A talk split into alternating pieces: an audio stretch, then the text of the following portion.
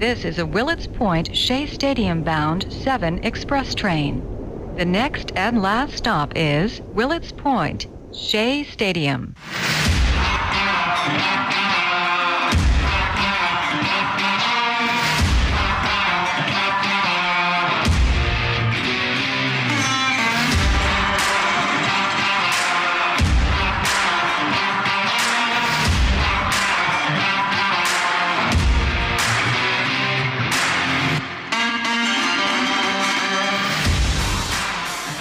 Oh, yes, it is the Subway to Shea podcast. Anthony Rivera here with you, talking about all the news and happenings surrounding that team from Queens, the New York Mets. You can follow the show on Twitter at Subway to Shea. Listen and subscribe to the show on Anchor.fm, Apple Podcasts, Spotify, Google Podcasts, Radio Public, Breaker, and Pocket Casts.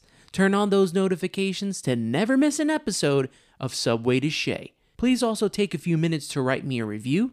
Let me know what you think of the show, what you like, what you don't like. I want to make this show better each and every week for you Met fans out there. So by going on Apple Podcasts, rating the show from 1 to 5 stars, and leaving a comment in the review section, you can help this show get better and better and climb the rankings in sports, baseball, and Mets podcasts. Now, if you're a new listener to the podcast, thanks for joining us. If you are already a fan, thanks for your continued support. I really appreciate each and every one of you. Before we launch into today's topics, I want to thank my good friend Tyler Ward, aka Wardy NYM. He had me on his show this week. It's called the New York Mets Talk Live, and I got to co-host with him. It was a lot of fun as we recapped the Giants series, previewed the Dodgers series, and even took some Q&A from his viewers.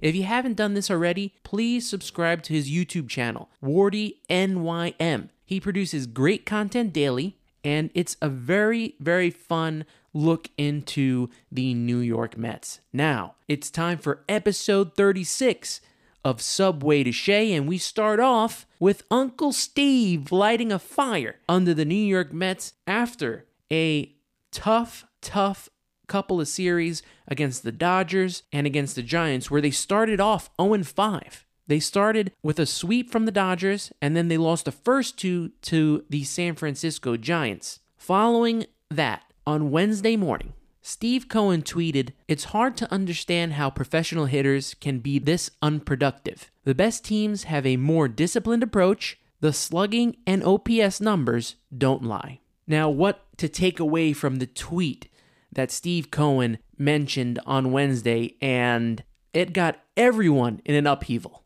Fans were either for it or against it. Now, I'm going to start off by saying yes, Mr. Cohen is the owner. He is the owner of the New York Mets. But guess what? He's also a fan, like you and me. And he was just stating the obvious. Everything that we've known, everything that we've probably all tweeted ourselves, he put in this one tweet. So I'm surprised by some of the fan reaction to what he said. And I'm very surprised that people were against what he said. Now, the Wilpons never really said anything. And a lot of Met fans were unhappy about it, including me. So here we have an owner who speaks his mind. Steve Cohen spoke his mind, not only as the owner, but as a fan of the New York Mets. And even then, Met fans were unhappy. What do you want from him? What do you want from this team?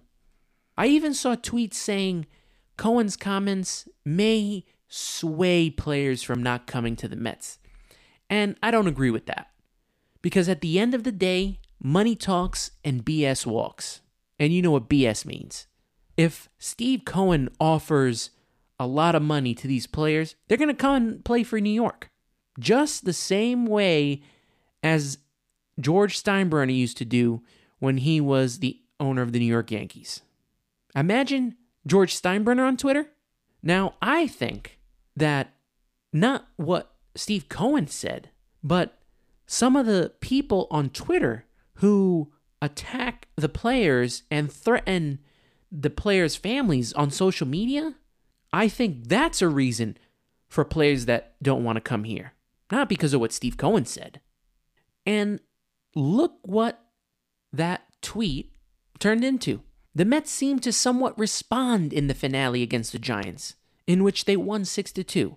Now, not everything was solved in that game. It's a little deceiving because of the score. Obviously, the Mets could not hit for the first nine innings, and it took them the ninth inning to tie the game up at one. They took the lead, thankfully. Jeurys Familia gave it back, but then, with two men on, Kevin Pillar showed some life, brought the bench mob back to life, and hit a three run home run, followed by Chance Sisco's RBI double. So the Mets came back, won that game 6 to 2. I like to say it's the first win following the Steve Cohen tweet, and who knows, maybe it did light a fire under them. I am still not convinced that this hitting is going to wake up. Everything that is supposed to make this offense tick has been bad this season, throughout the entire season. Whether it's situational hitting, patience at the plate, the base running, good example, Jonathan Villar getting thrown out the numerous times that he's been thrown out this season on base. Runners in scoring position, the Mets are, I think, dead last. Something's got to give, right? A clutch hit here or there in the Dodgers series, and the Mets could have won that series. They could have taken the first two games of the series if they would have gotten one or two clutch hits. So I'm totally not convinced yet that this offense is ready to run on all cylinders. And who's accountable for all of this? The coaches, obviously, Luis Rojas, Hugh Quattlebaum, Kevin Howard, but they don't hit for these players. I know they come up with the strategy and the approach, but they don't hit for them. I will say this about the accountability Pete Alonso is definitely the leader of this team. He has taken on a huge role for the Mets. He's always answering questions, especially during this rough stretch. He's been answering numerous, numerous questions, and he hasn't folded. I know the media has been trying to get him, you know, to get out of character and and get him angry, but he hasn't folded. He's been straight through the whole way. Kind of reminds me of David Wright. Remember in all those tough years from 2009 all the way to 2014 when the Mets were struggling, who did they always go to?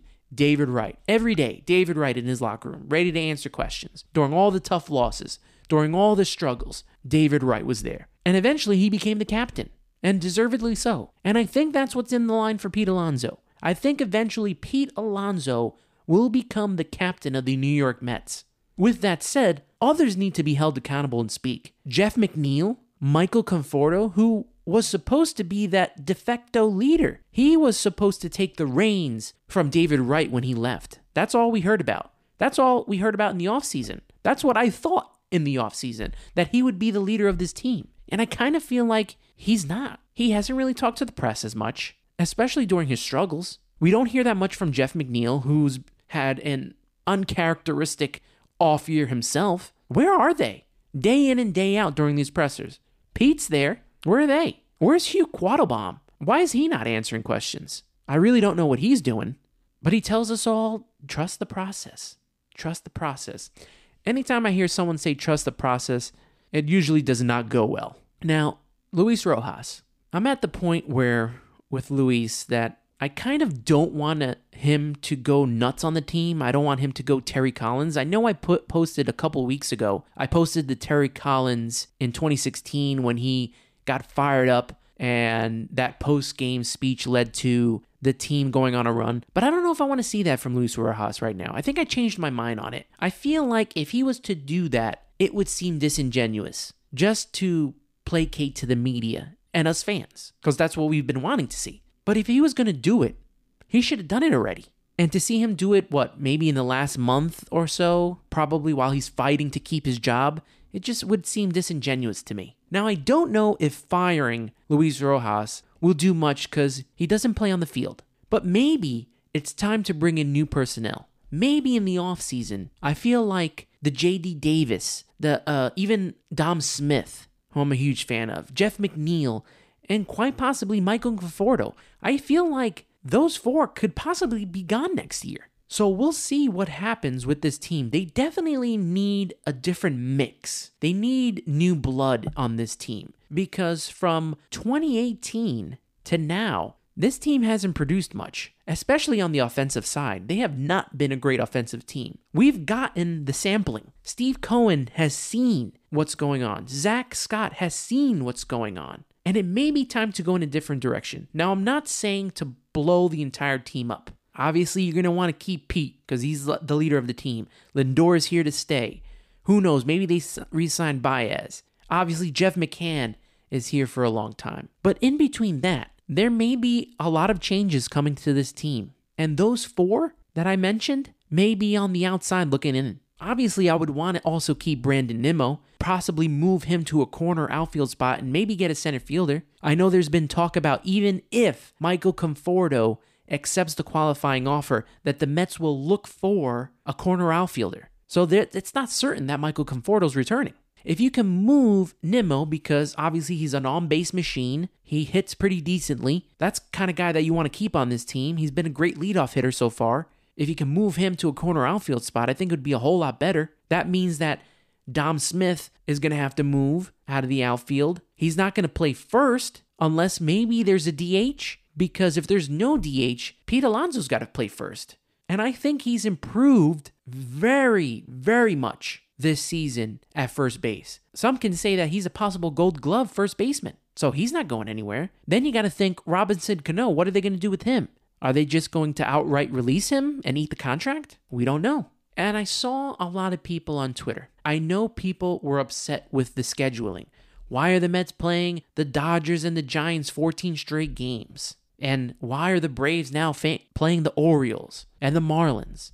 Well, this was the time and schedule during this year that when the Mets came here to play the Dodgers, the Giants for 14 straight, this was going to be their time where if they couldn't win, they still had built up enough time and enough games where it didn't matter if they struggled during these couple of series. But what happened? The Mets lost to the Pirates, the Mets lost to the Marlins, the Mets lost games they should have won. The Mets screwed the Mets. They had an opportunity to do damage and they didn't take advantage of it. And it's been such a struggle that now we hope that the Mets can at least take two or four from the Dodgers and somewhat win their first series in a while and beat the Giants at home. If the Mets can take two out of four from the Dodgers, carry that momentum to Citi Field at home with their home fans, and take this series from the Giants, there's still opportunity for the Mets to get back in this. And I know a lot of fans have said that they're done, it's over with, but look at this. I read on SNY that the Met that the Atlanta Braves are going to play in 8 games. They're going to play the Yankees, they're going to play the Dodgers, they're going to play the Giants, and even the Colorado Rockies for a 4-game set. It's going to be the time to pounce on them. If the Mets don't take advantage here, if they don't come away with two wins against the Dodgers at least and win the series against the Giants, September is going to be a very, very disappointing month. They need to stay in this. To me, the Mets are not out until they're mathematically out. So let's see what happens. I know the Phillies have been on a losing streak, so the Mets are not too far from them. And the Braves are the hottest team right now.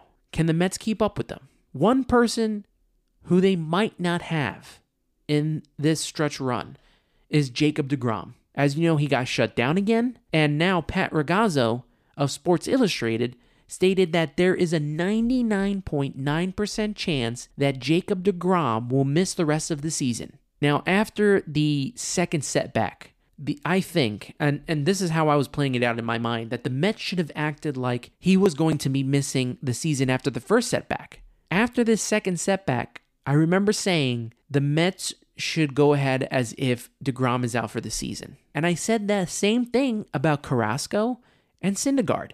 Carrasco's back now, and Syndergaard's on the way, but you need to act like if these guys were not coming back. And the Mets didn't do that during the trade deadline.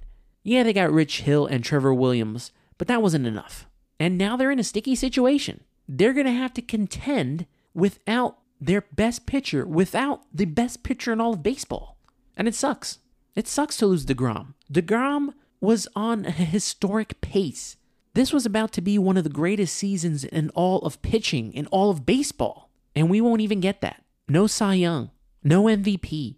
It might be just over this season. And we don't know what this injury leads to because we don't know the severity of it. People keep asking about Tommy John surgery.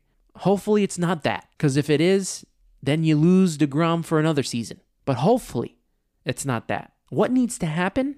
I think Luis Rojas needs to sit the starting pitchers down, needs to rally the troops, and break down this situation with them. Let them know Jacob DeGrom is out for the rest of the season. And that they need to step up and that they're in charge of their own destiny. Marcus Stroman needs to lead this rotation.